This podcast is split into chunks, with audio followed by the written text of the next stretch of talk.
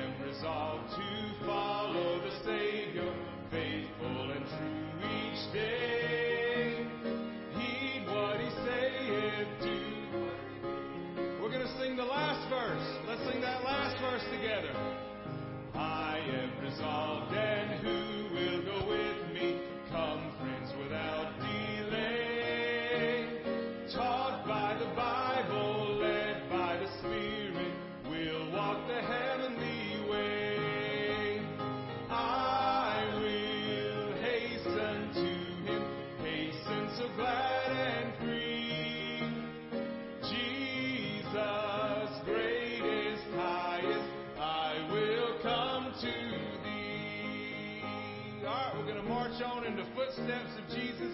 We're going to sing the first and last. Sweetly, Lord, have we heard Thee calling? Let's sing together. Sweetly,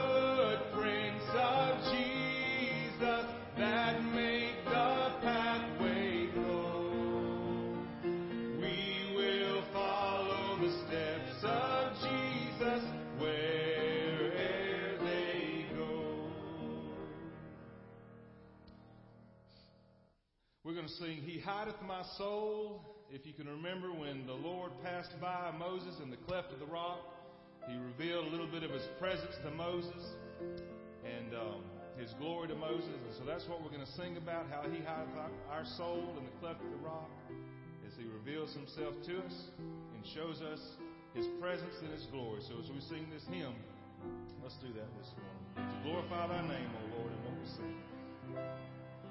How wonderful Savior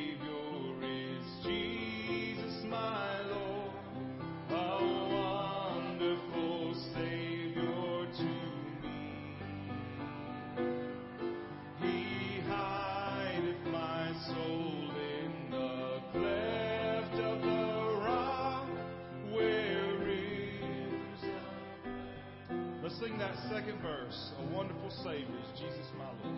A wonderful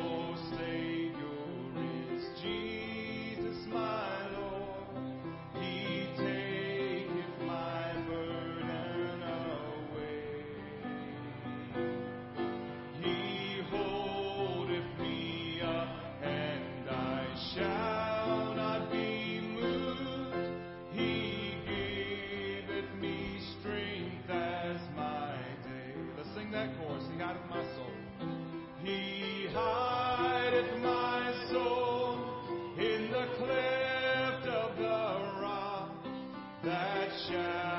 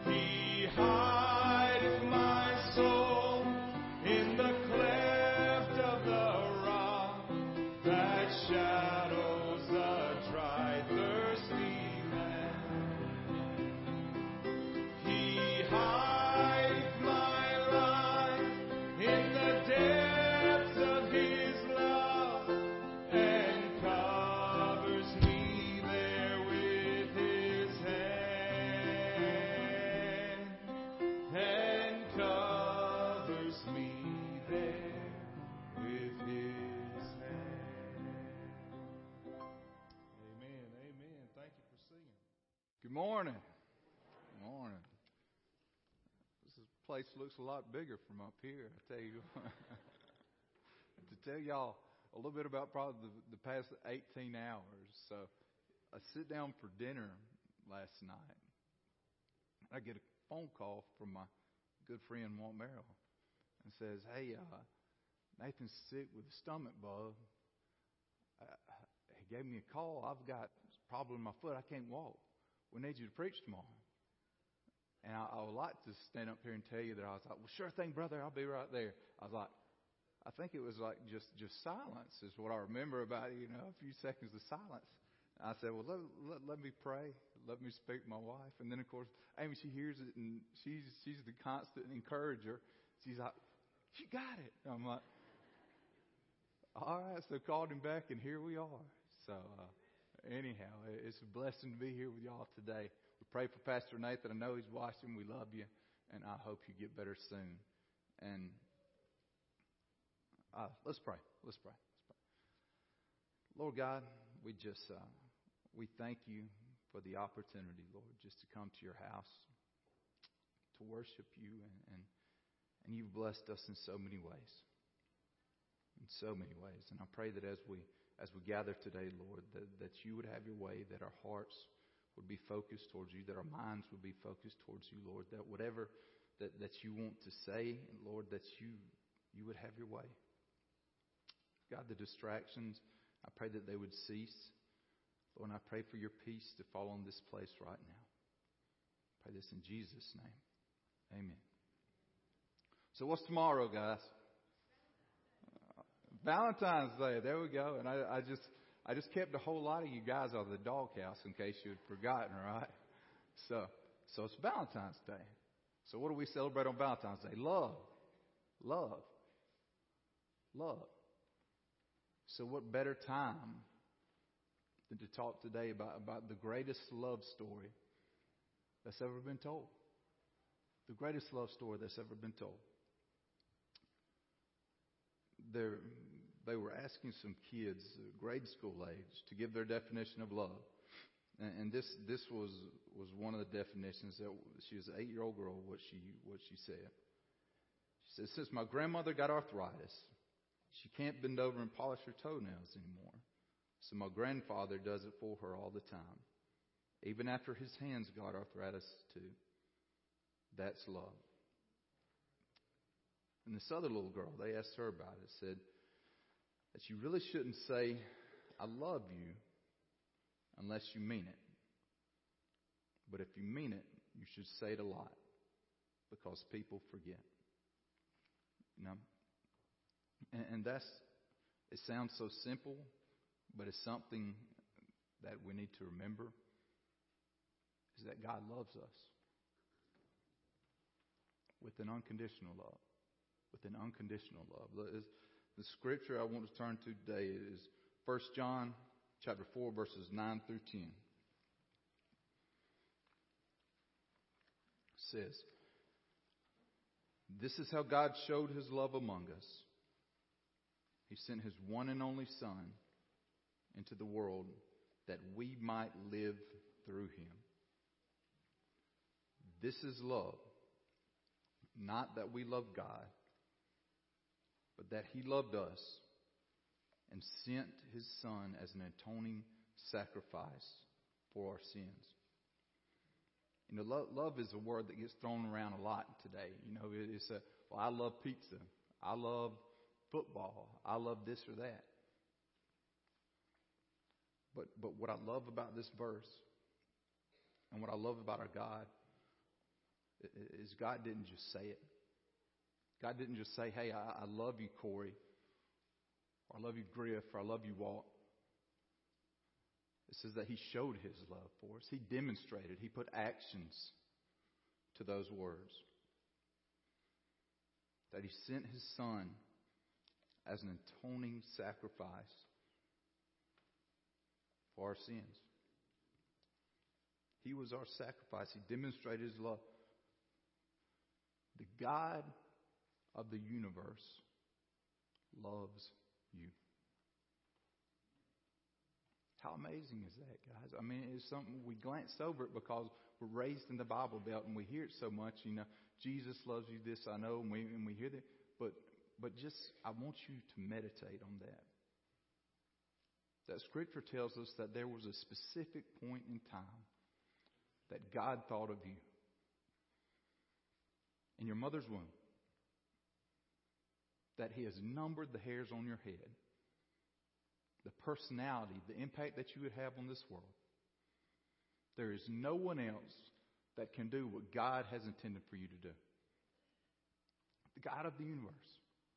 And the God of the universe, it says in Scripture that He's a jealous God.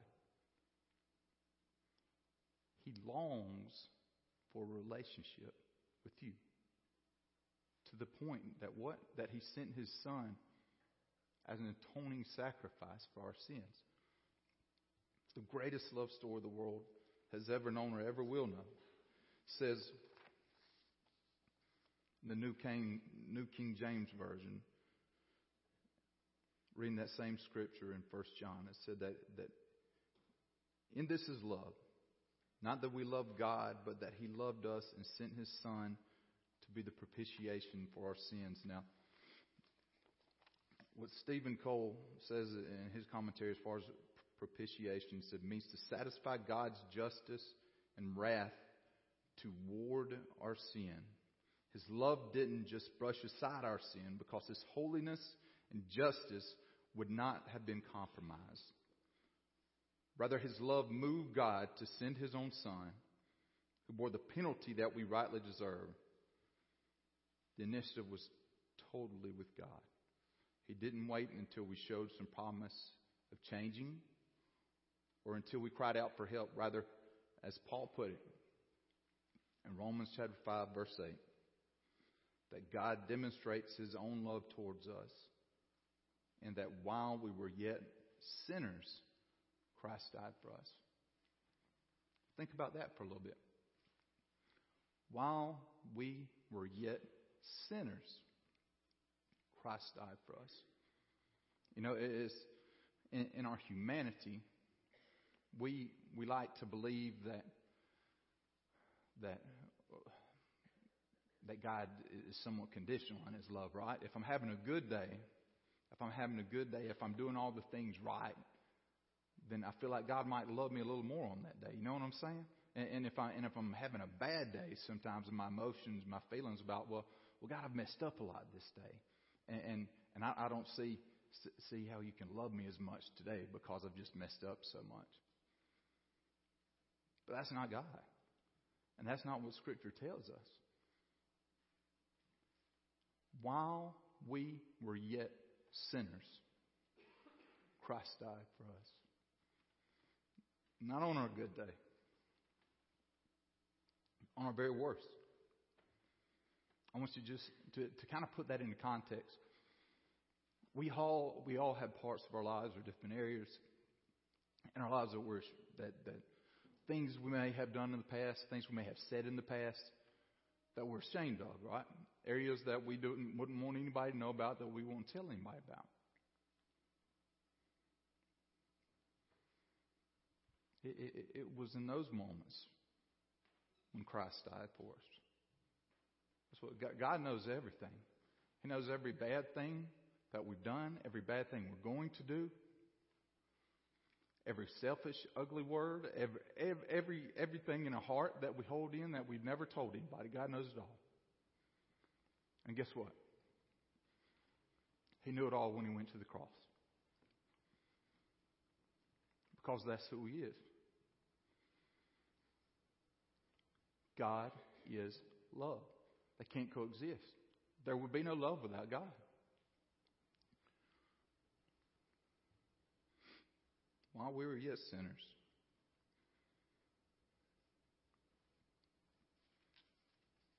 it doesn't say while we were when we were good people or, or while we were having a, a pretty good day or it says while we're sinners. We're enemies of the cross. We're enemies of God.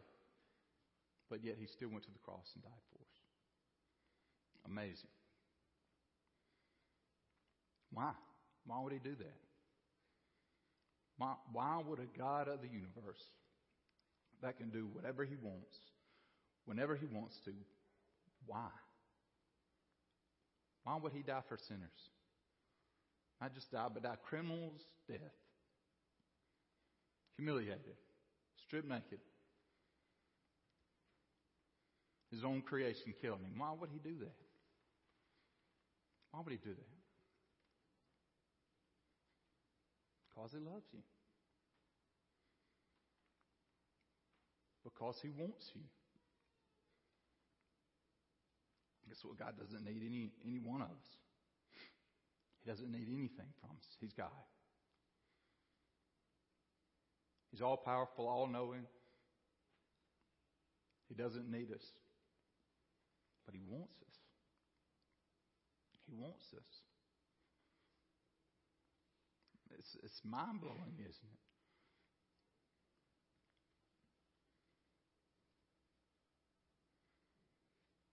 So, on the eve of Valentine's Day, thought, what, what better thing to speak about than the love of our Lord and Savior and the price that He's paid for us?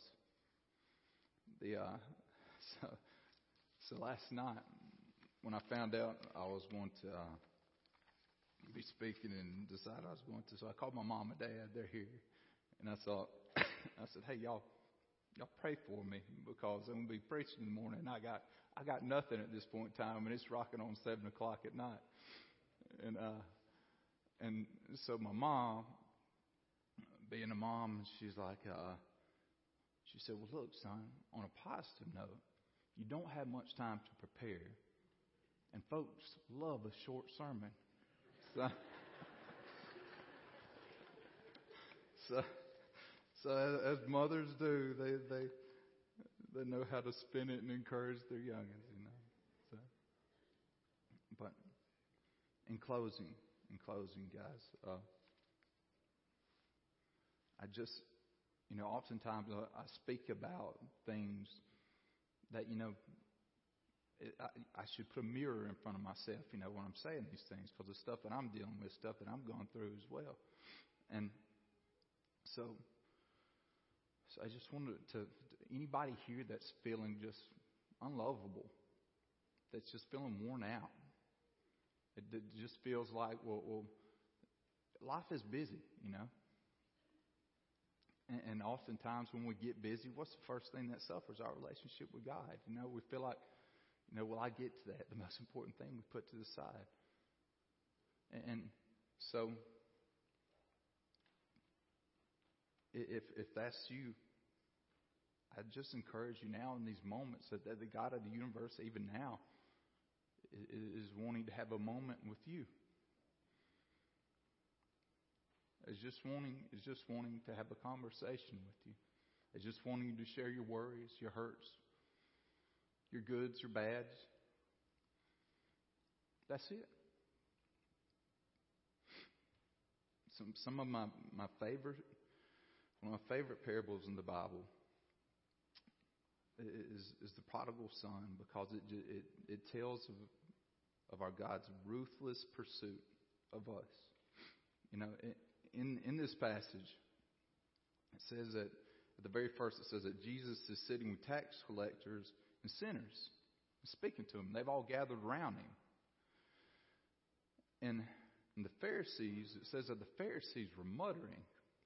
And that, that the Pharisees were muttering that, that this man comes and, and welcomes sinners and eats with them. Know, criticizing Jesus by, does he know who he's hanging out with? These are, these are bad folks. And so this is, this is the parable, one of the parables that Jesus tells as he's sitting there. It says that there was a man who had two sons. The younger one said to his father, Father, give me my share of the estate. So he divided his property between them, which in that culture was just saying, Daddy, I wish you were dead so I could just have my stuff. I really don't care that much about you. I just want my inheritance. Not long after that, the younger son got together all he had, set off for a distant country, and there squandered his wealth in wild living. After he had spent everything, there was a severe famine in that whole country, and he began to be in need. So he went and hired himself out to a citizen of that country, who sent him to his fields to feed pigs. He longed to fill his stomach with pods that the pigs were eating, but no one gave him anything. When he came to his senses, he said, How many of my father's hired servants have food to spare? And here I am starving to death. I will set out and go back to my father and say to him, Father, I've sinned against heaven and against you. I'm no longer worthy to be called your son. Make me like one of your hired servants. So he got up and went to his father. But while he was still a long way off, his father saw him and was filled with compassion for him.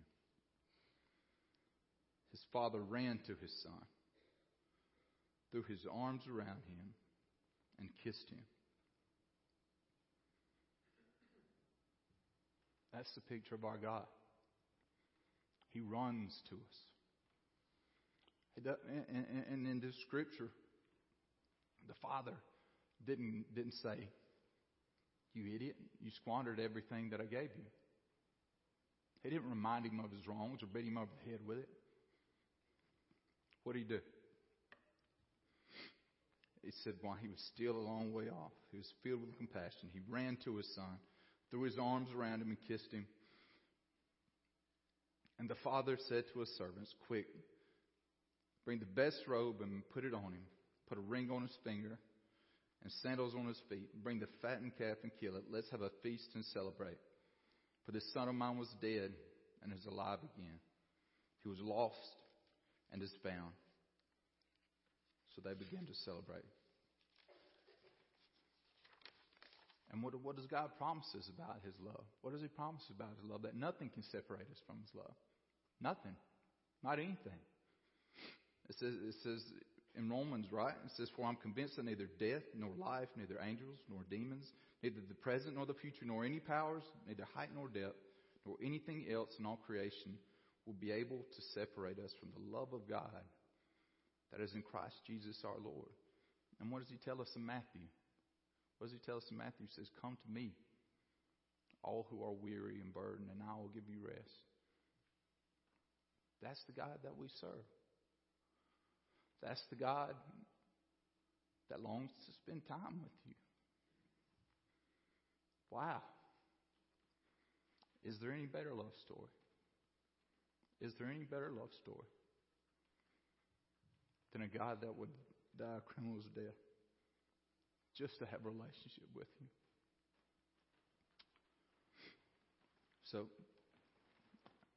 as, as I'm finishing up, and Jason, if you want to come and play, if that's you, if if if maybe you're in a place where you you just like, you know, God, I, I just need you. I've got this area in my heart. I've got this area in my life. I've got this thing I'm dealing with, and I need you. then I would just encourage you. He knows. He knows it already. But guess what? It's a relationship. He can't force you. God gave us free will. He gave us a choice in the matter. If you don't want to let go of it, then that's your choice. But He'd surely love you to. And and if you don't know Him, there, there's never been a better time. There's never been a better time to get to know the, the God that made all the stars, the God that made you.